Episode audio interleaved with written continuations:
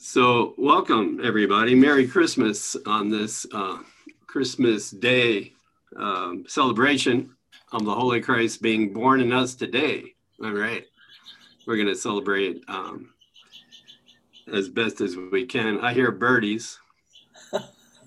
They're outside. I'm going to mute the birdies and Lynn too. All right. Just a reminder if you're speaking, try to remember to turn your microphone on. And then when you're done, try to remember to turn your microphone off. And that way we won't get too much feedback or get ourselves in too much trouble. I'm going to start with a reading on page 251 in the text, 251 in the text.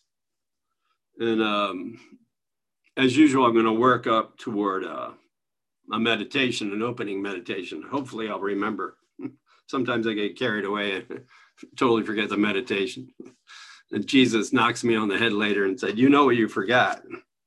But uh, today we're going to um, eventually look at lesson 303, which was um, one of those short lessons in the back of the workbook that Helen took down around Christmas time. And uh, the Holy Christ is born in me today. So, a couple of running themes in that is the idea of, uh, as in the title, the idea of Christ born or reborn. Um, the Course uses the word um, born again about 10 times, rebirth um, about 10 times, um, reborn about 20 times. Anyway, you add them all up and you get Jesus is talking about this experience of having the Christ consciousness, the awareness that our, of our true identity as Christ being reborn within us. Um, and it talks about it probably more than 45 times in the in the throughout the whole course.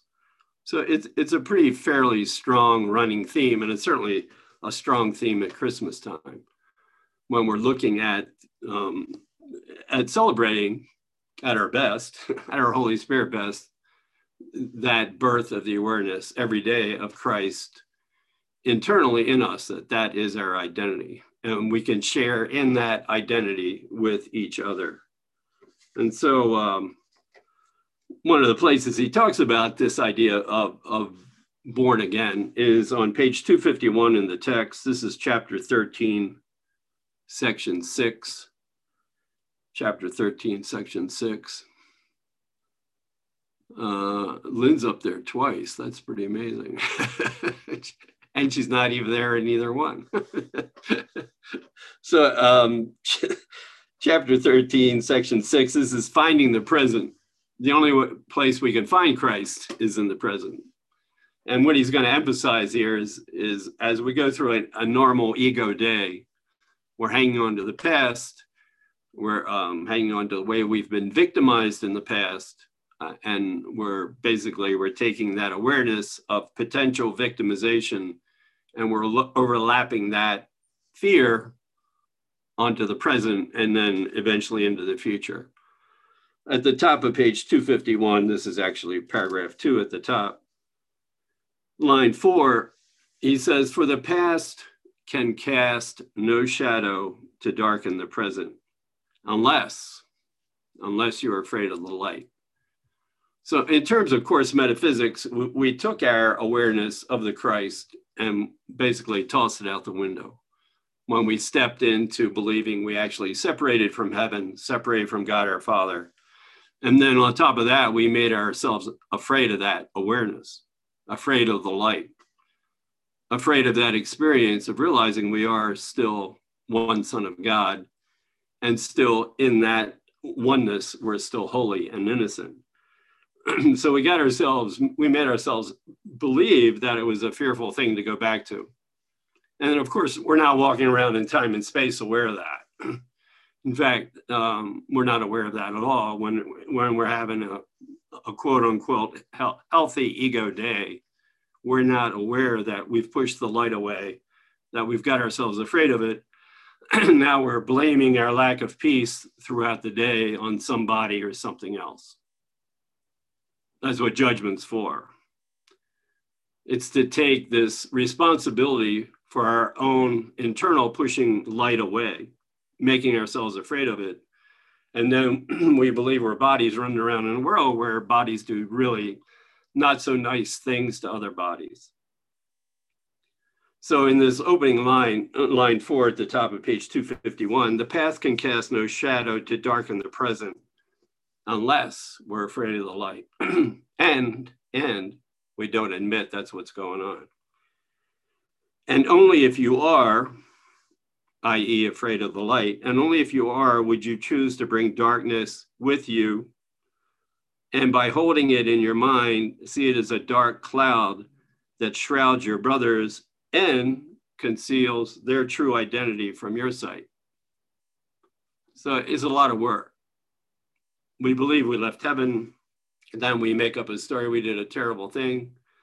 Then rather than let go of that terrible story, and we make up a whole world to project the responsibility for that on what he's saying here. We we see it as a dark cloud that shrouds our brothers in our judgments. Throughout a good ego day, we're always looking to blame somebody for something. We shroud them in darkness. We shroud them in our in our judgments. And then we conceal their true reality as the Son of God from our sight. And we keep our own unawareness that we're the Son of God also from ourselves.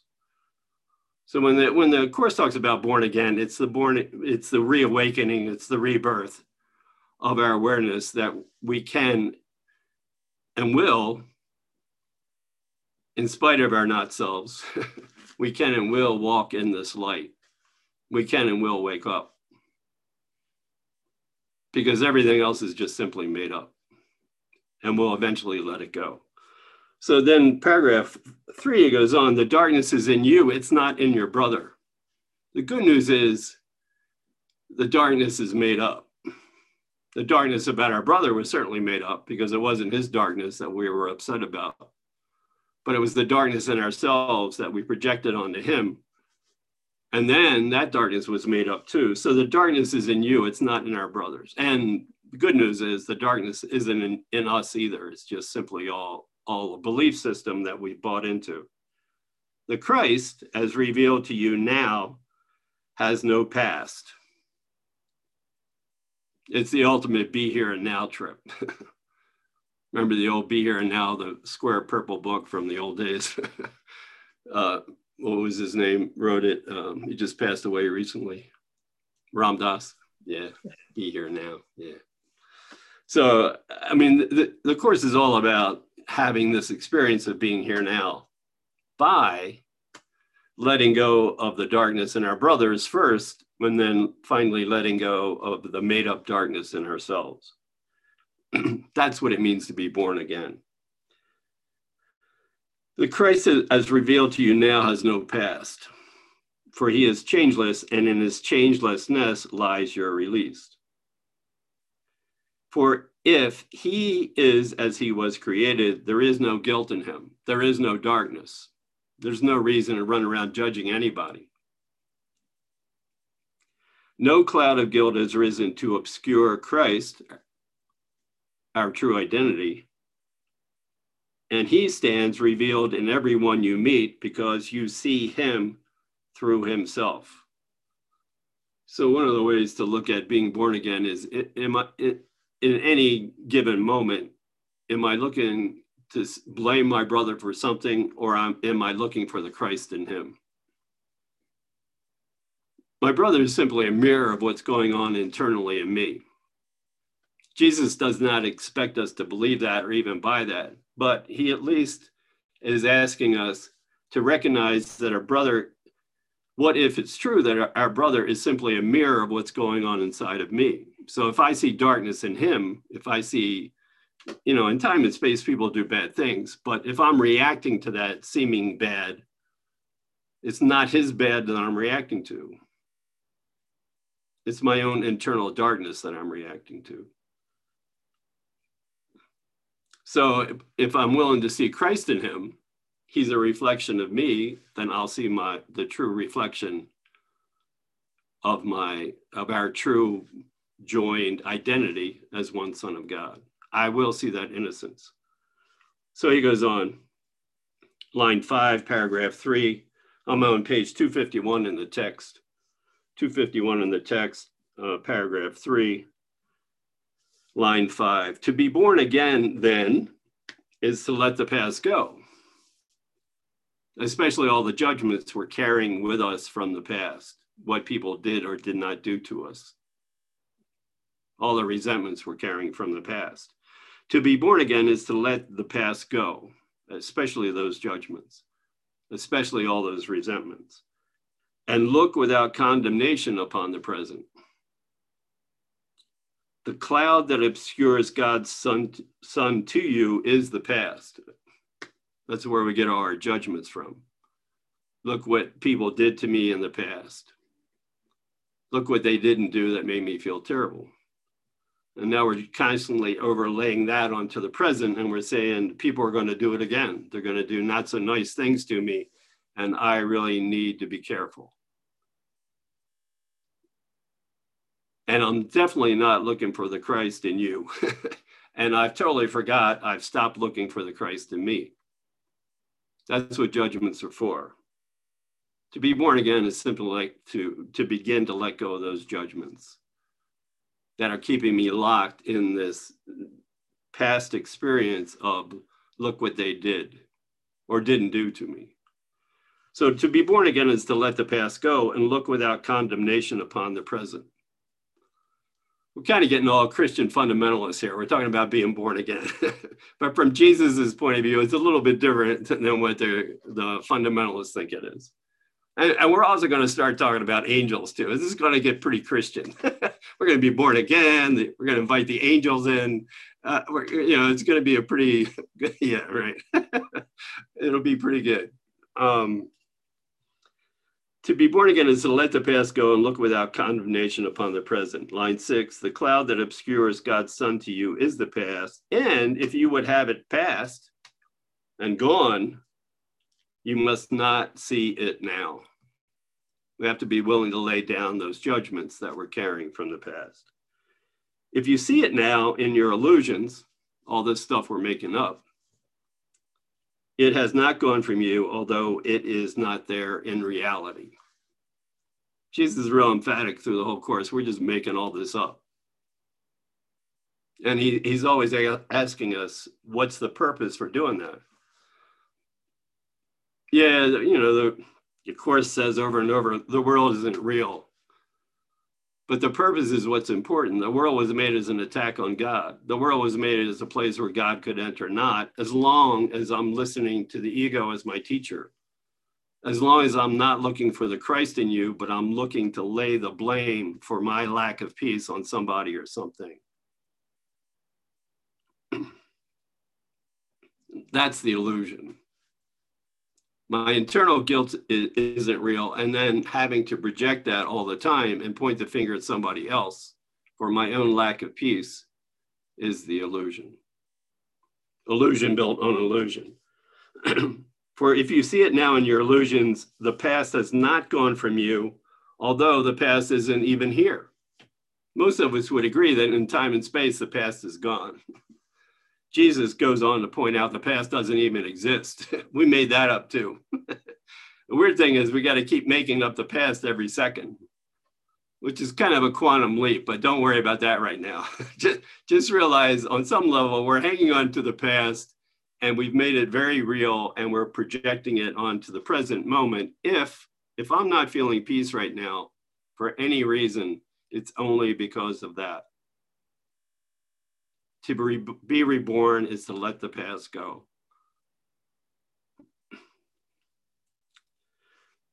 Paragraph four, time can release as well as imprison, depending on whose interpretation of it you use. Is the ego my teacher?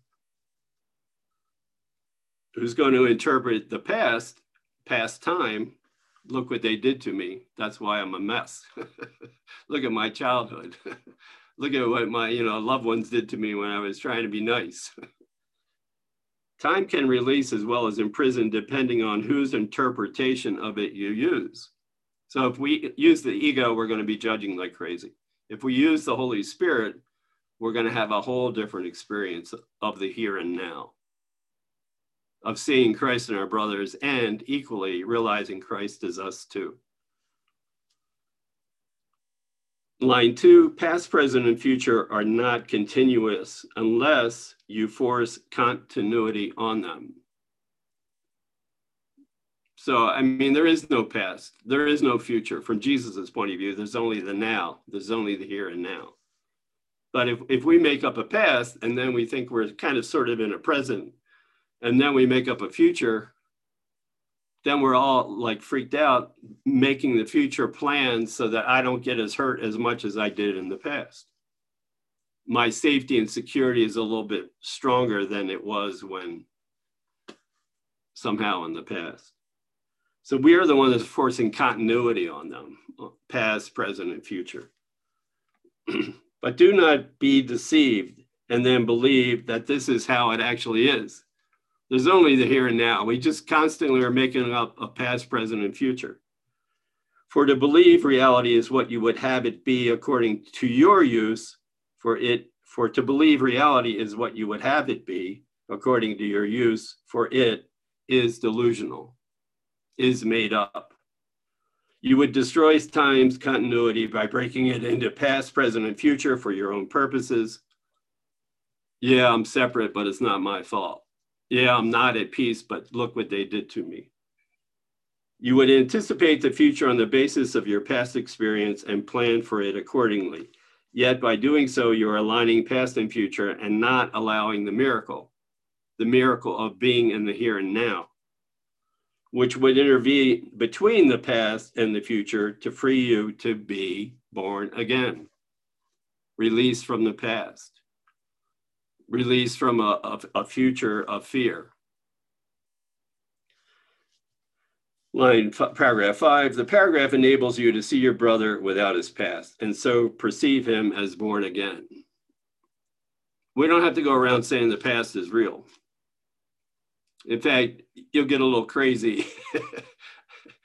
Eh, eh, you get, you could probably get a little crazy if you go around saying that because obviously nobody is walking around in a body believing the past isn't real. You don't want to go around saying the past isn't real. You do want to go around asking Jesus to help you see your brother without judgment. That will eventually help us let go of a past that doesn't even exist. Born again, released from the past. And then paragraph five, line two, your brother's errors are all past. And by perceiving him without those errors, you are releasing him.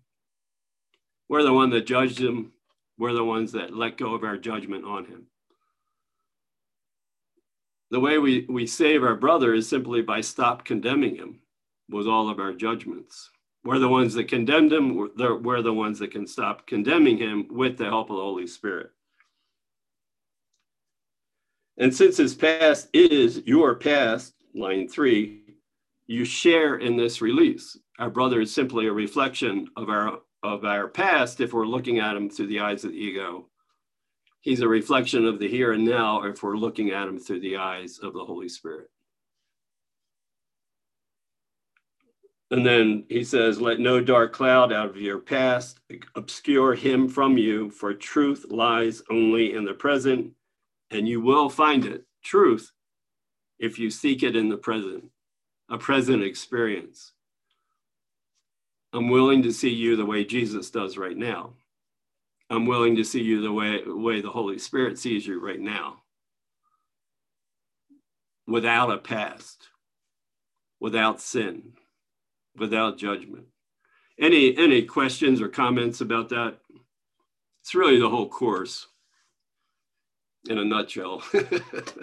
Every paragraph is the whole course in a nutshell. Why do you give us 1,300 pages of paragraphs? Any anything? Anybody want to fight with Jesus on his birthday? No, probably not a good idea. it doesn't sound appropriate. You can fight with me though. Go ahead, Lynn Altman. Oh, you're still on mute, Lynn. I'm aware the last few um, weeks, it seems time has been coming up more and more in the passages that we've been reading about. And I feel like um, this morning um, I'm starting to really um, get that nothing happened. Mm. I, I mean, that, that when we're talking about the past, we're talking about something that didn't happen that I'm bringing into the present as though it did happen. And that connection, I, I just haven't, I just haven't had that in this in this way. So it feels really, uh, you know, that that whole "be here now." I have hated that from the day I first heard it. it's like easy for somebody else. It's just never, ever, ever been possible for me to be here now. Mm. And today, with this, I'm I have the, the beginnings of believing that I can make that uh, shift with Jesus's help. Um, that it that it isn't whatever the fear I was was somehow taking what was past and it needed attention. Something needed to be done about it. And if I didn't, then the future was just going to go to hell in a handbasket, just like the past has. And there's there's something about that process of bringing cause and effect together and then connecting it with the past and the present and the future. It's just i don't know this is this is truly um, a, a, great christmas. And thank you so much for everyone. Thank you all. Thanks lynn. This whole born again theme is right in the middle of chapter 13 which is all about the way we carry our internal guilt, the way we project that guilt on our poor brother, and how it's always guilt is the problem, but the problem's all made up because the guilt's all made up. And you know, we we go through a day thinking, well, I'm going through a day. I got to go to work. I got to take care of my family. I got to keep a roof over my head, have something decent to eat, et cetera, et cetera. But if I'm doing that with the ego, I'm not being born again. I, I'm looking for trouble and I'm looking for somebody to blame based on what worked in the past and based on what didn't work. That's why the, the, the, the lessons in the workbook are really um, uh, directed at helping us wake up to how often we judge in ego mode, we're judging every second. We don't call it that, but that's what's really going on. And Jesus wants to, us to look at and be aware of that. All these voices in our head, watch what they're doing.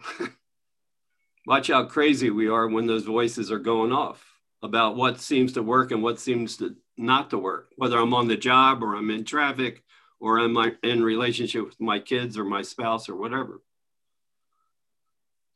So part of it is waking up to how often we are judgmental. And then part of it is waking up to the price I'm paying for being that judgmental all the time. It's relentless hell. It's not fun.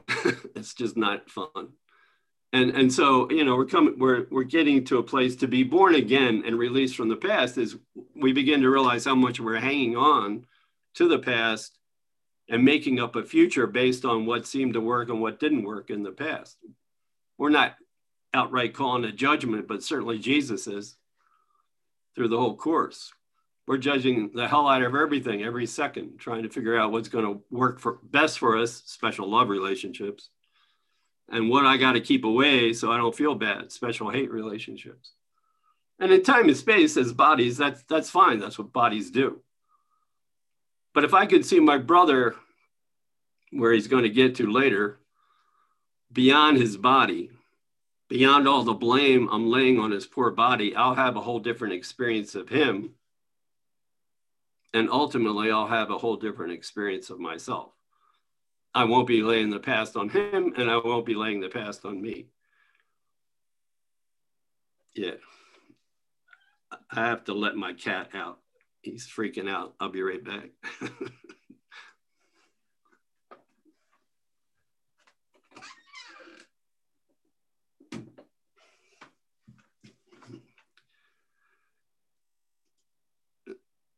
Jesus had to wait for the cat. oh well.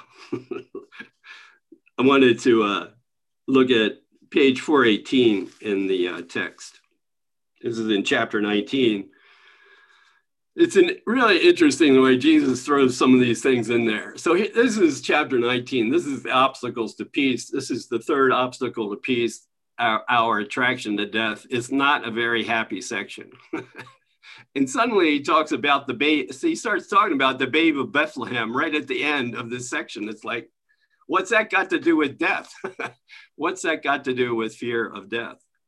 What's that got to do with our attraction to death? So it's an interesting little like insertion here where he, he starts talking about our our newborn purpose to release ourselves from this fear of death and just under the surface, our attraction to death.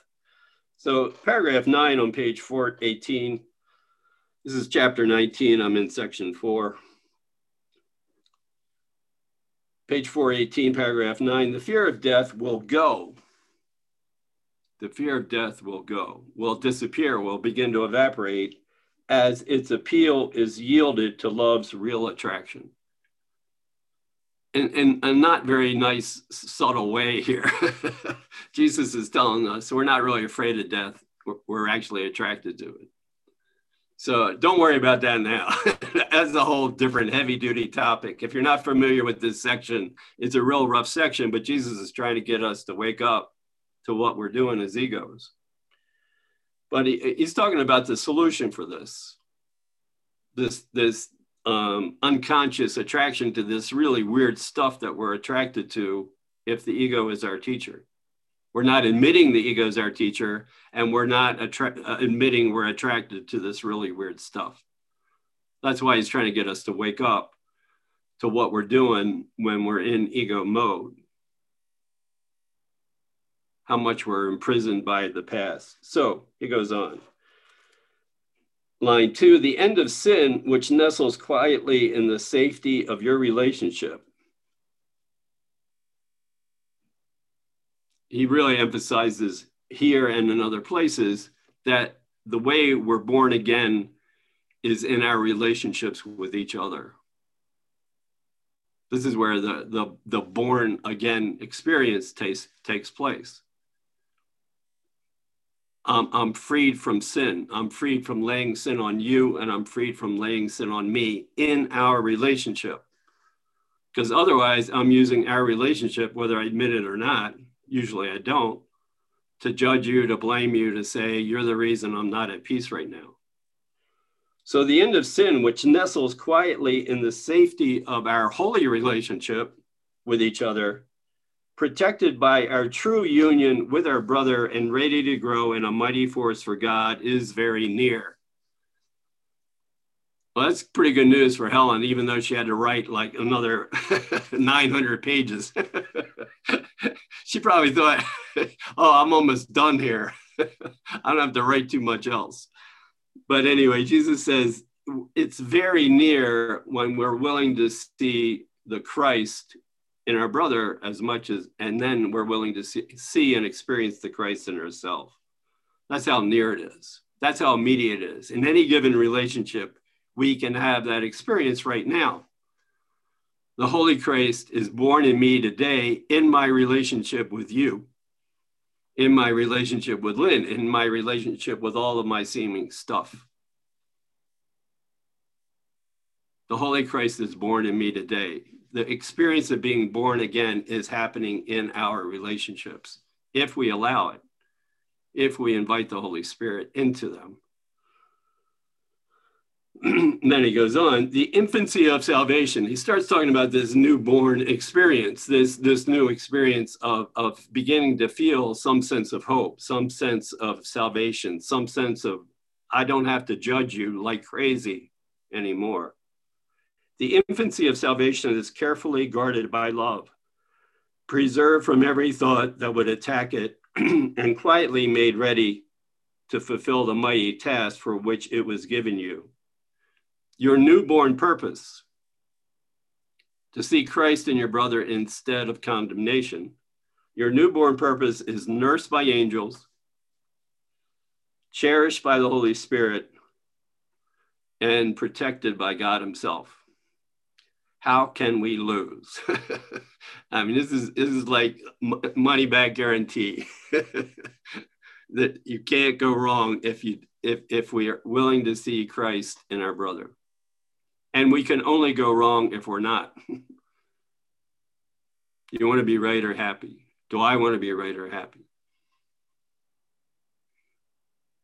I always get sarcastic and say, I want to be both. I want to be happy because I'm right.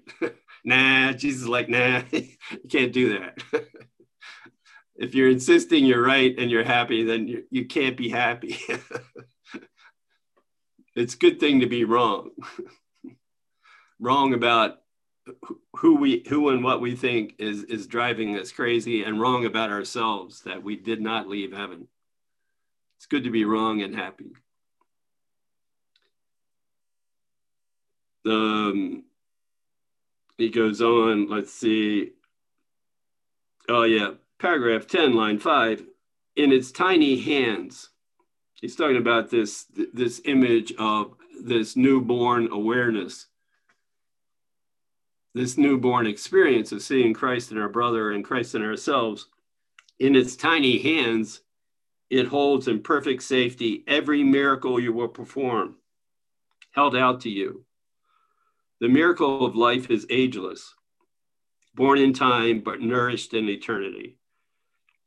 Behold this instant. Behold this infant. Behold this newborn experience, to whom you gave a resting place by your forgiveness of your brother, letting go of all the judgments we were laying on him, and see in it the will of God. Here, here is the babe of Bethlehem reborn. And everyone who gives him shelter, the babe of Bethlehem, this newborn experience of, of, of this awakening awareness that we're all still okay in Christ. We are, we are still the Christ. Everyone who gives him shelter will follow him, not to the cross, not to death, but to the resurrection of the life, the real waking up. Any thoughts or questions about any of that?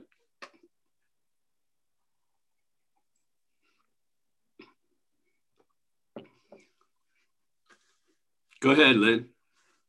I hesitated to say something, but this is such a nice contrast to the ego's retali- retaliation that gets mentioned about you know how vicious it is and what I, it feels like this is the first time I've heard that there really is I don't know I mean I'm hearing that there really is help for this change of mind that we're making that that I'm I mean I I know I keep getting told I'm not alone but I, I hear it in these words in a way that's that makes it seem real to me so anyway that's just I was going to say, anytime I hear anybody talk about the ego's retaliation, I want to remember page 419. you know, so we're not just left with how how difficult the job is. Your newborn purpose is nursed by angels. Look at all the angels on the screen. They're just like, oh, and then then you got all those invisible angels all around you too. yeah, we're we're rocking and rolling when we're doing this stuff. yeah. Thanks, Lynn.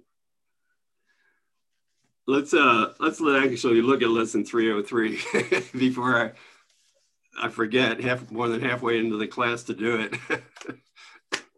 um, this is lesson 303 and it's on page 451. And uh, Lynn Altman, you're on such a roll. You want to read that and we'll get quiet for a little bit?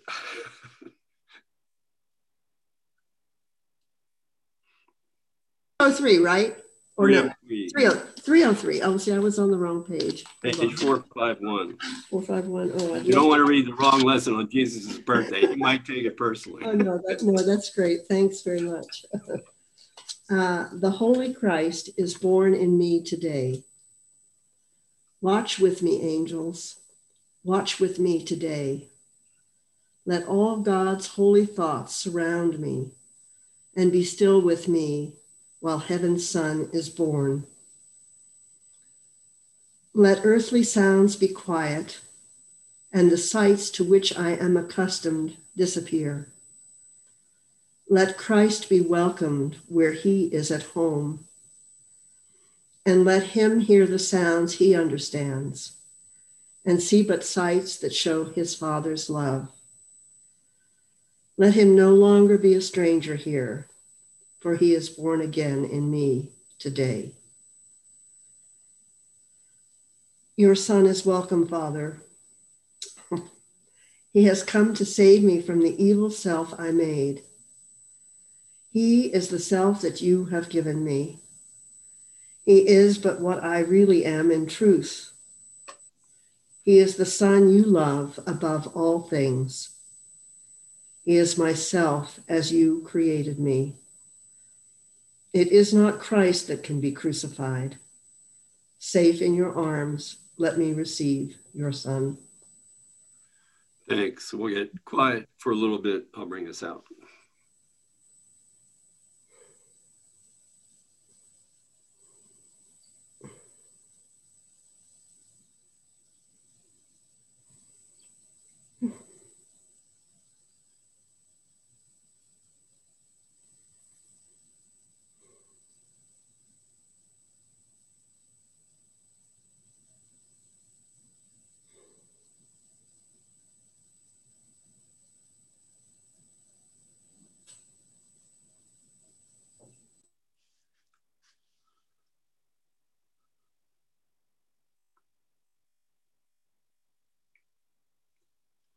And gently, gently come back.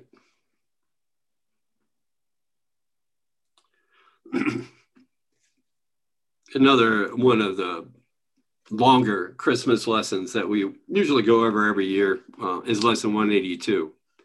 I will be still an instant, I will be still a holy instant and go home.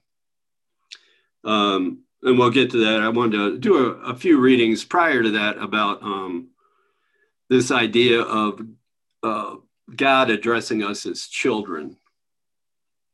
Lesson 182 is unlike the whole rest of the course because it's the only place in the course where he uses capital C child and he uses it about 10 times in that lesson and it's not anywhere else in the course interesting enough. Capital c child. He calls us kids a lot. He calls us little children a lot like i don't know 140 times. But that capital c child is what he's talking about in lesson 182 we'll, we'll get to that. We'll look at that. But it's certainly a reflection of what he was talking about earlier of this this babe of bethlehem this growing awareness inside of us that we are the Christ. That's the way the child is born, capital C child. That's the way it's nurtured, and that's that's what we need to stay begin to be consistent about taking care of that child. So he gets into all that in lesson 182. First, I want to look at all the places where he's he's not calling us little brats, but it's close. we're little kids throwing a tantrum for the most part when we're in ego mode. So, page 218 in the text, page 218, let's see. This is in chapter 12, and I'm going to look at paragraph four. The way to remember God is to allow this little child, lowercase c, begin to become capital C child. Paragraph four, remember what was said about the frightening perceptions of little children. Well, look around, watch the news. if we're watching the news as little children, with our ego as our teacher, we're in trouble the frightening perceptions of little children, which terrify them because they do not understand that they're illusions, that they're all made up. If the little children ask for enlightenment and accept it, their fears go away. But if they hide their nightmares, they will keep them. So, Jesus later on in chapter 27, he talks about two dreams. There's the conscious dream we're having, the world, running around believing I'm a body. But then there, underneath that, internally, is the secret dream, the nightmare, the belief that I actually left heaven. I separated from my father, and I'm often running on my own. A major disconnect from heaven and all the guilt that's associated with believing I did that. That's the nightmare. That's the internal nightmare. That's the one we're hiding from ourselves. We get so preoccupied with this dream which isn't a lot of fun most of the time. it's usually work. A lot of times it's painful, etc.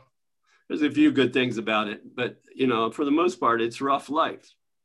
But underneath this dream is the secret dream, the real nightmare that's projecting onto this one and keeping us stuck in the purpose of preserving the secret dream, the belief that we actually left heaven, and then never admit that's what's going on. So if they hide their nightmares, if they, line three, if they hide their secret inner dream, they will keep them because we're hiding them from ourselves. We, we won't let them go. It is easy to help an uncertain child for he recognizes that he does not understand what his perceptions mean. It's not easy to help a kid like us who believes that what we see is real. Children who are making judgments all the time about what they perceive as real. Yet you believe that you do understand yours, your perceptions.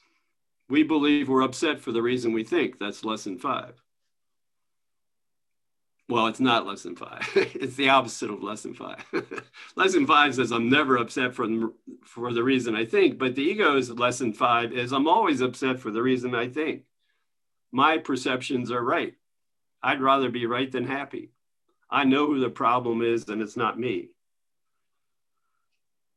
Yet you believe you do understand your perception of things. Little child, you are hiding your head under the cover of the heavy blankets you have laid upon yourself. You are hiding your nightmares in the darkness of your own false certainty and refusing, refusing to open your eyes and look at them refuse, we refuse to ask the Holy Spirit for help, to see our brothers a different way. We start with the nightmare we think we're in. and that'll eventually take us back to, to the internal, the real, the real nightmare that's projecting onto this one. You're hiding your nightmares in the darkness of your own false certainty that I'm right, that I know why I'm upset, and refusing to open your eyes and look at them with the Holy Spirit. Let us not save nightmares. Let us not save nightmares, for they are not fitting offerings for Christ. And so they are not fit gifts for you, because we're Christ too. Take off the covers and look at what you're afraid of. Only the anticipation will frighten you, for the reality of nothingness cannot be frightening. Illusions cannot be frightening once we realize they're illusions when we have a lucid dream at night and we realize whatever it is that's chasing us in our dreams isn't real, we're not afraid anymore, even if it's still chasing us.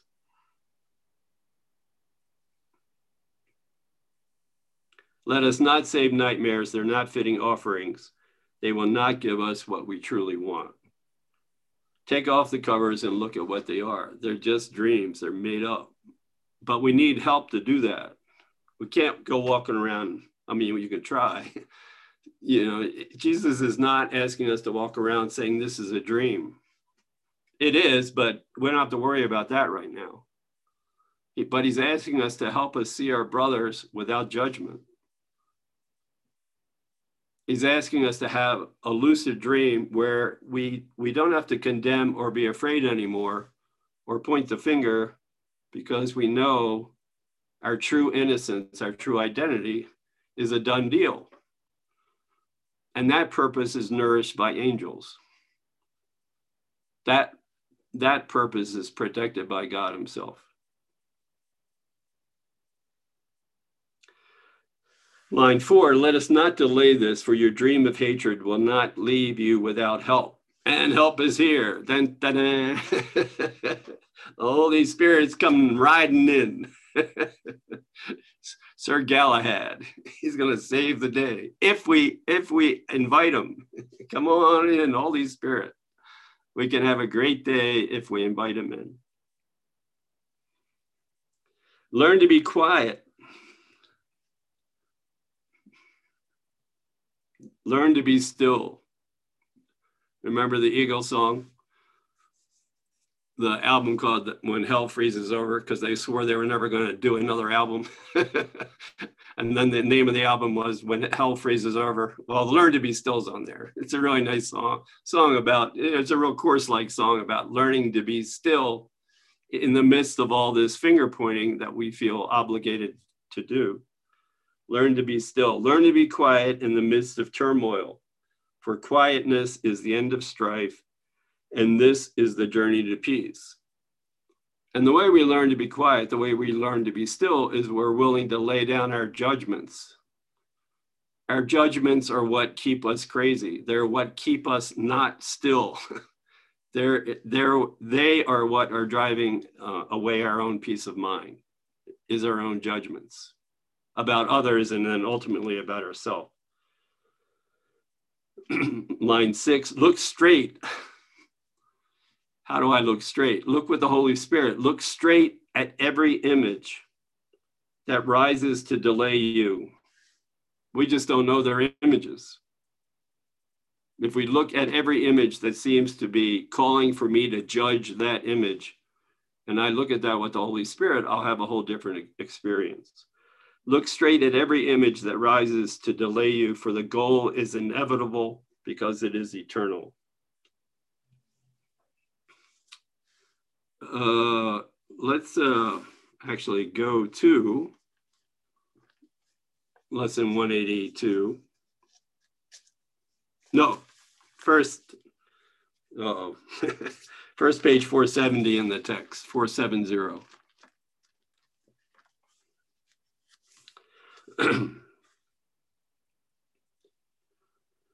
Paragraph seven, eight, and nine. So this is where he's really emphasizing that the rebirth, the reawakening takes place. The way I'm reborn again takes place in, in my relationship with you. Takes takes place in my relationships with everybody. Paragraph 7, page 470. This is in chapter 22. So, in each holy relationship is the ability to communicate instead of separate, that ability is reborn. Communication in the Course is always at the level of the mind, where I recognize I'm already joined with you at the level of the mind, internally. Each holy relationship in the mind is the ability to communicate reborn, comes alive again. Yet a holy relationship so recently reborn itself from an unholy relationship, and yet more ancient than the old illusion it has replaced, is like a baby now in its rebirth. It's a whole new approach to any relationship we have. I'm going to have a rebirth in this in this relationship. I'm going to be born again in my relationship with you. We're going to be born again together in my relationship with you.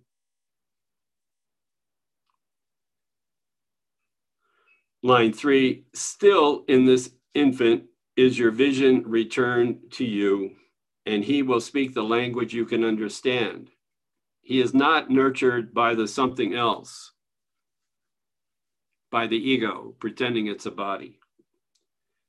He is not nurtured by the something else you thought was you. He was not given there nor was received by anything except your true self.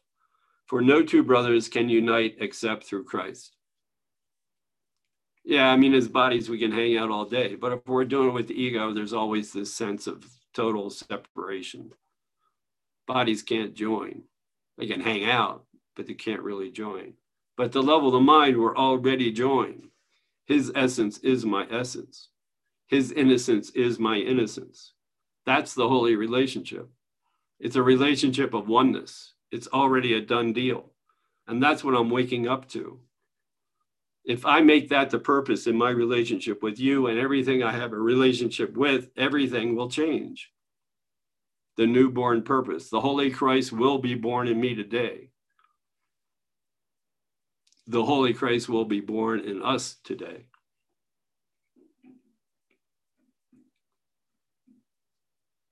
Um, paragraph eight. Think what is given you, my holy brother. This child will teach you what you do not understand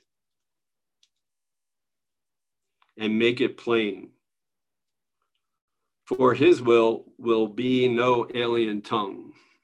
It'll begin to make sense to us. He will need no interpreter, interpreter to you, for it was you who taught him what he knows because you knew it. He's talking about at the level of the mind, where we really do know we are already are the Son of God, where we do already know we're joined as one Son. Where Christ is entered, no one is alone, for never could he find a home in separate ones. Yet must he, Christ, be reborn into his ancient home, us, uh, the true reality of us, so seeming new and yet as old as he, a tiny newcomer, dependent on the holiness of your relationship to let him live. Let him be. What did Dave Van Dyke say the other day? This is a course about being, not doing, letting spirit be in me. Spirit doesn't have to do anything. I just have to let it be in me. I just have to let Christ be in me. Christ doesn't have to do anything.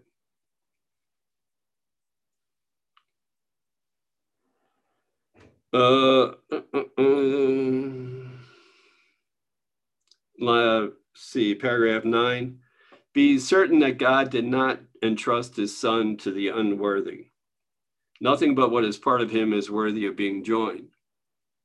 And good news, we're joined already. Nor is it possible that anything not part of him can join. Communication, real communication, must have been restored to those who joined, for this they could not do through bodies. The communication we share, the message we share with each other is the Son of God is guiltless. The main message the Course attempts to teach. The main message that we share with each other is the Son of God is guiltless, and we are the Son of God together.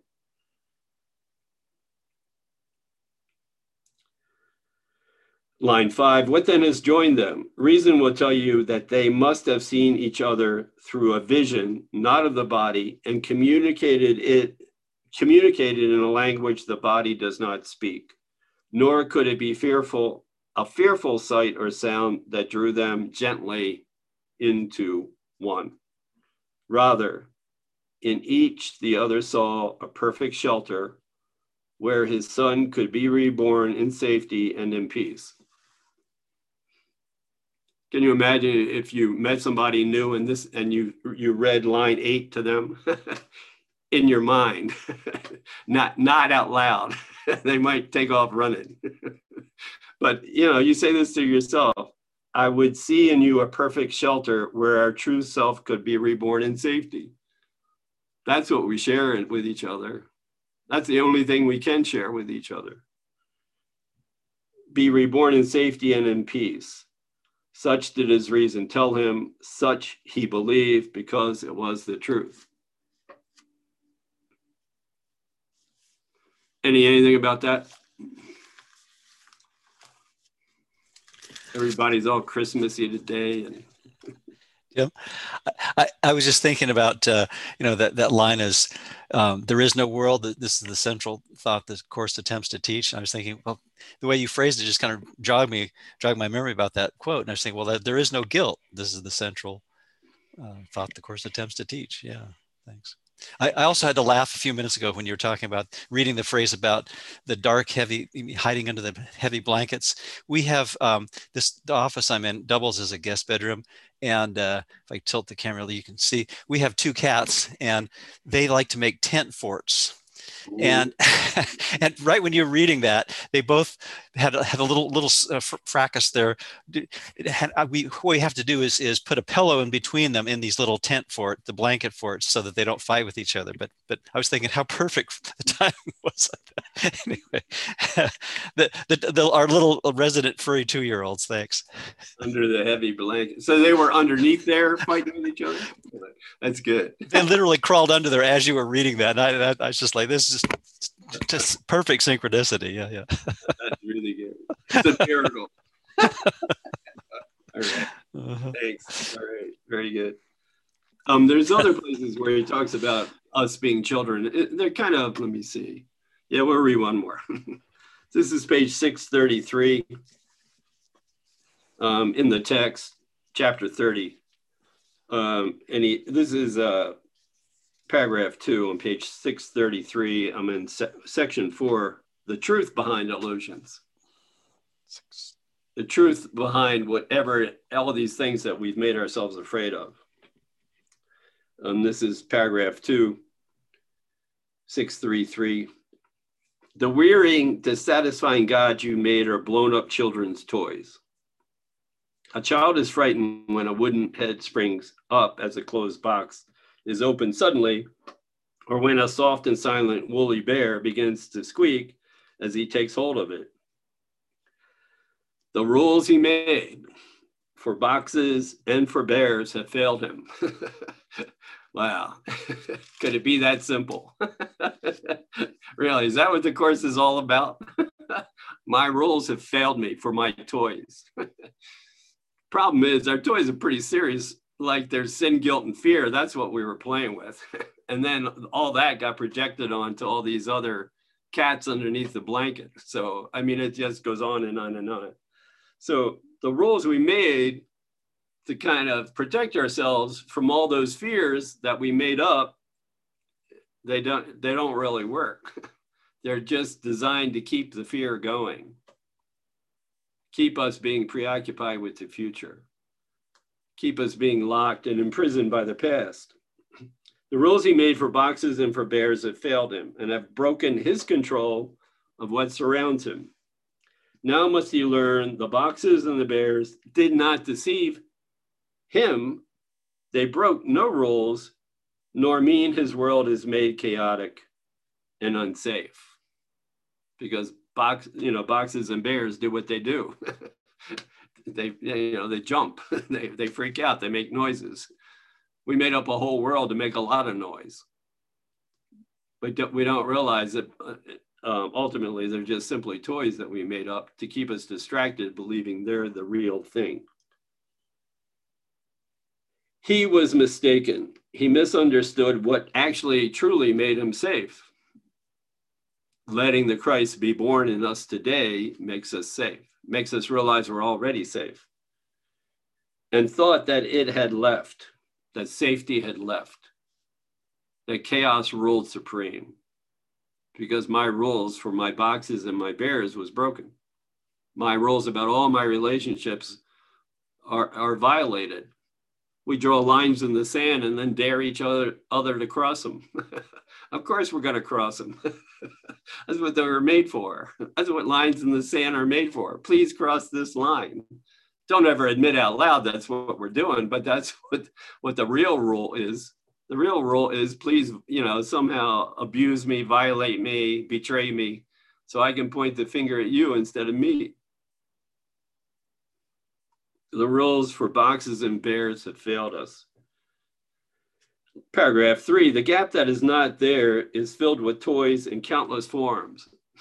He's being really, you know, on, on a good ego day.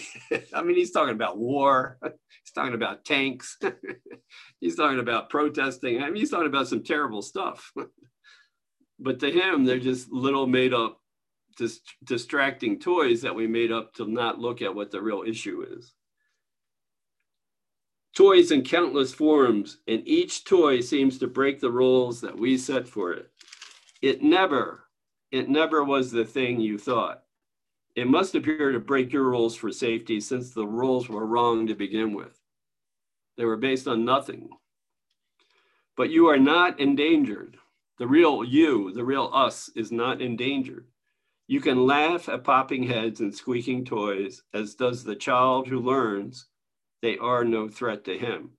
Yet, while he likes to play with them, i.e., play with guilt, making different toys, the different guilty toys in this story we're making up, he still perceives them as obeying the rules he made for his enjoyment. so there are still so there still are rules that they can seem to break and frighten him. Yet he is he at the mercy of his own toys? And can they represent a real threat to him? Well, no, you put it like that.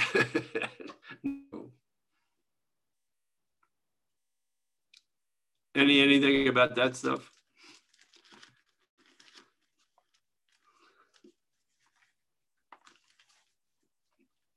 Lesson 182.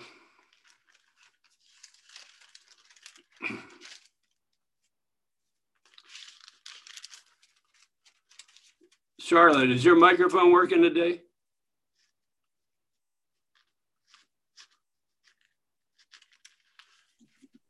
Yes, I fixed it, right? Yeah. You can hear me, right? All right. So you were going to tell us the other day what you used to think about Jesus. Was he the only son of God? You remember that? You were trying to tell us something. Yeah, I was trying to say that um, I discovered that he was uh, not God when I was about 20. Oh. And uh, I belonged to a group. And then I broke up with the guy and I was out of the group. And then I was lost for another 30 years. I hate when that happens. yeah. so so how did uh how did they present that that he he was it like did they present him as an elder brother? Yes, as a brother. That's good. I guess it was a new age teaching. Mhm. And then later I found A Course in Miracles quite a bit later. And then I put it down two or three times, Yeah. maybe more. Yeah, me too. Probably more. Way more, actually. so, okay, good. Thanks, Charlotte. Okay, I know you were dying to hear that. Yeah, I was. I could tell it's going to be good. Thanks. All right. Lesson 182, I'm on page 339. So, one way of looking at, at this this um, at this lesson is it's breaking broken up basically into four little pieces. The first three, and it's three paragraphs each. So the first three paragraphs, paragraph one, two, and three, are all about ET phone home. ET knows he's he's an alien in this world and he's trying to get home. So this is about ET phone Jesus, ET phone the Holy Spirit for help. This is is we know we're extraterrestrials here and we know this is not home. So the first three paragraphs are all about that recognizing that this is not our home. Something's really wrong with this. This picture, all these toys we made up. We don't know quite why. And then the second section, paragraph four through six, is all about developing this and nursing this um, beginning awareness that we are one Son of God. That innocence still is intact and it needs our time it needs our devotion it needs nourishment from us. And so it's it's at first it's a seemingly very fragile thing that we're doing. We're willing to approach our brother as not the antichrist. We're willing to approach our brother as the christ. A whole different ball game and we didn't even know we were approaching him as the antichrist all the time until we started, you know, working the course and realizing how many judgments we were constantly making.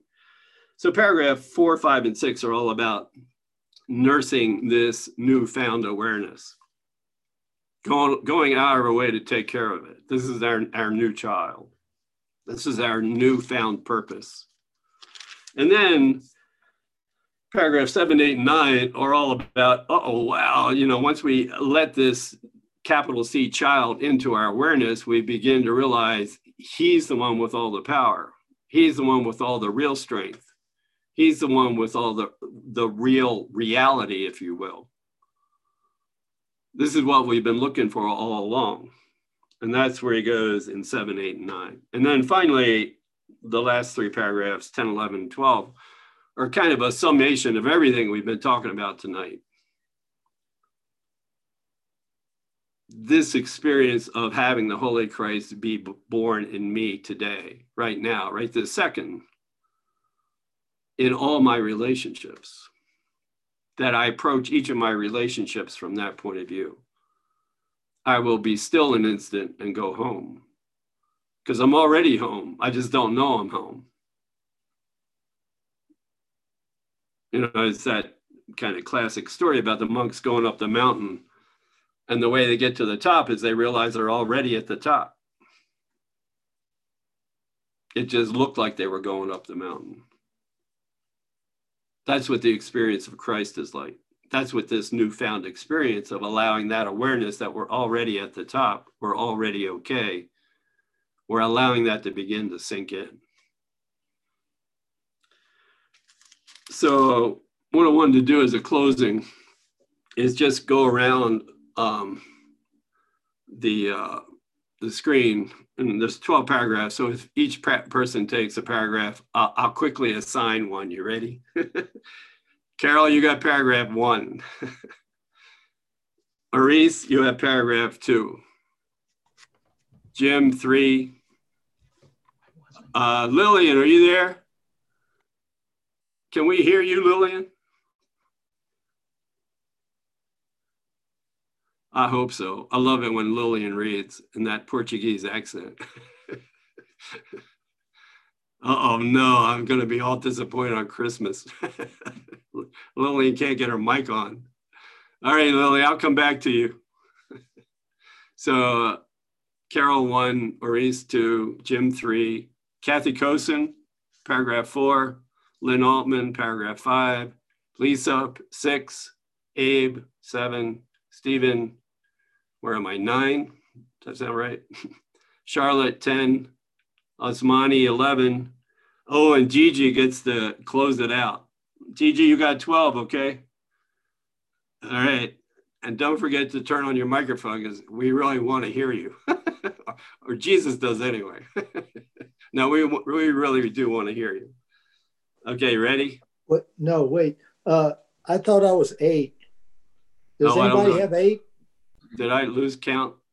Yes. Abe, what, num- Abe, what number are you? Seven. Okay, you're eight. Charlotte's nine. Osmani's 10.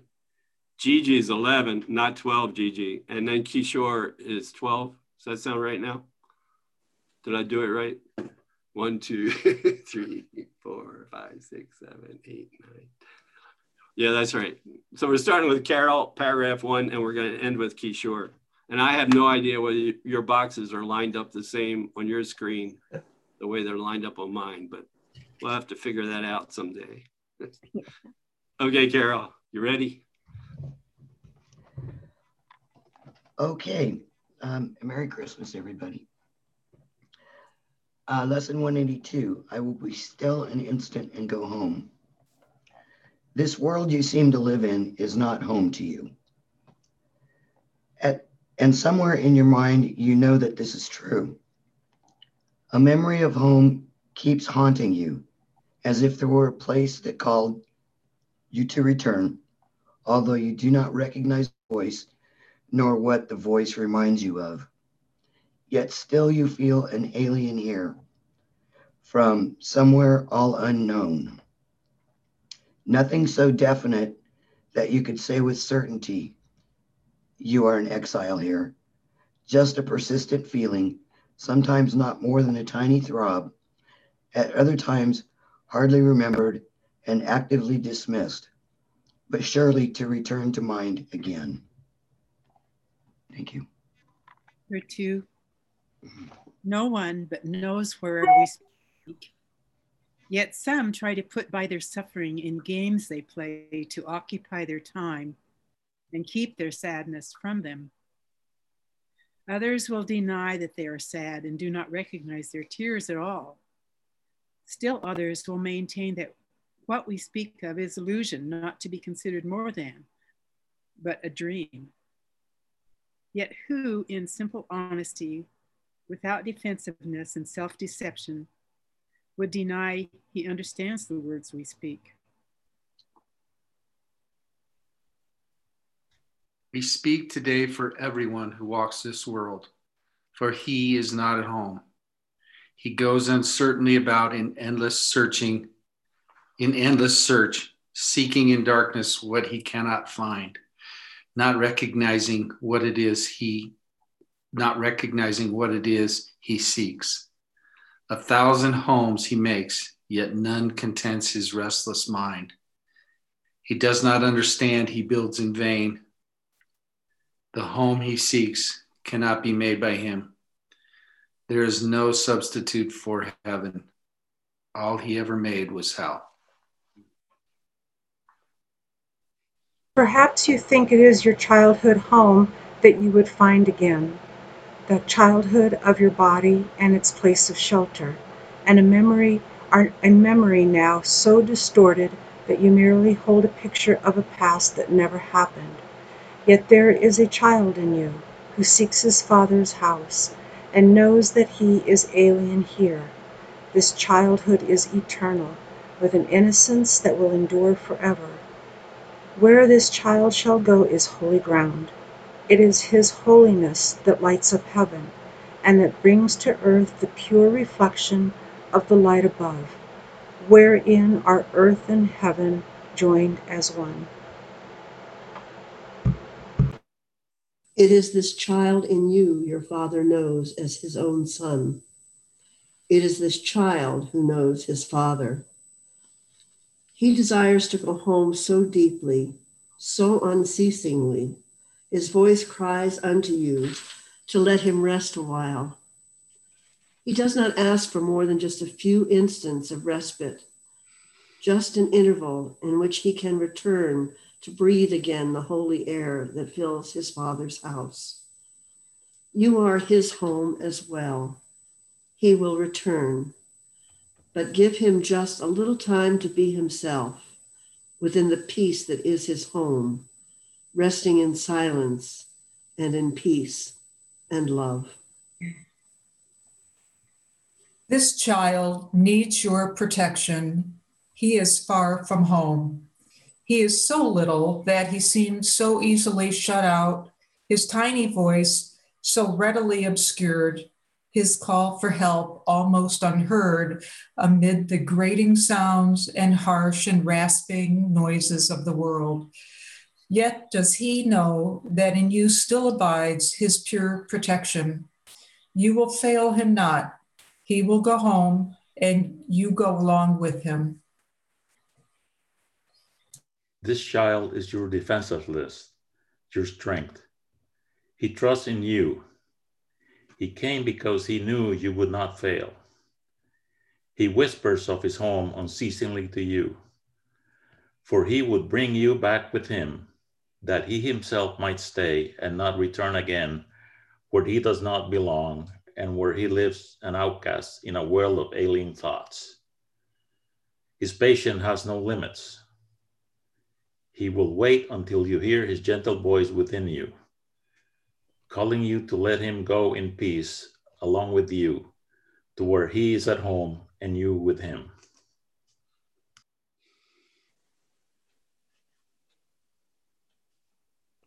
When you are still an instant, when the world recedes from you, when valueless ideas cease to have value in your restless mind, then you will hear his voice so poignantly he calls to you that you will not resist him longer. In that instant, he will take you to his home, and you will stay with him in perfect stillness, silent, and at peace beyond all words, untouched by fear and doubt, sublimely certain that you are at home. Rest with him frequently today for he was willing to become a little child that you might learn of him how strong he is, who comes without defenses, offering only love's messages to those who think he is their enemy.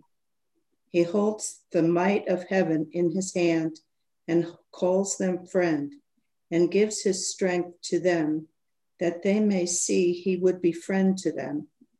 He asks that they protect him, for his home is far away and he will not return to it alone. Christ is reborn as but a little child. Each time a wanderer will leave his home.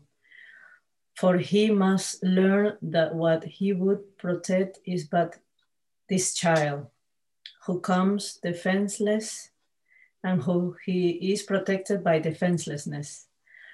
Go home with him from time to time today. You are as much an alien here as he. Take time today to lay aside your shield, which profits nothing, and lay down the spear and sword you raised against an enemy without existence. Christ has called you friend and brother. He has even come to ask your help in letting him go home today, completed and completely. He has come as does a little child who must beseech his father for protection and for love. He rules the universe, and yet he asks unceasingly that you return with him and take illusions as your gods no more. You have not lost your innocence. It is for this you earn. This is your heart's desire. This is the voice you hear and this is the call which cannot be denied. The Holy Child remains with you. His home is yours. Today, he gives you his defenselessness, and you accept it in exchange for all the toys of battle you have made. And now the way is open, and the journey has an end in sight at last. Be still an instant and go home with him and be at peace a while. Thanks. Thanks. We'll get quiet for a little bit.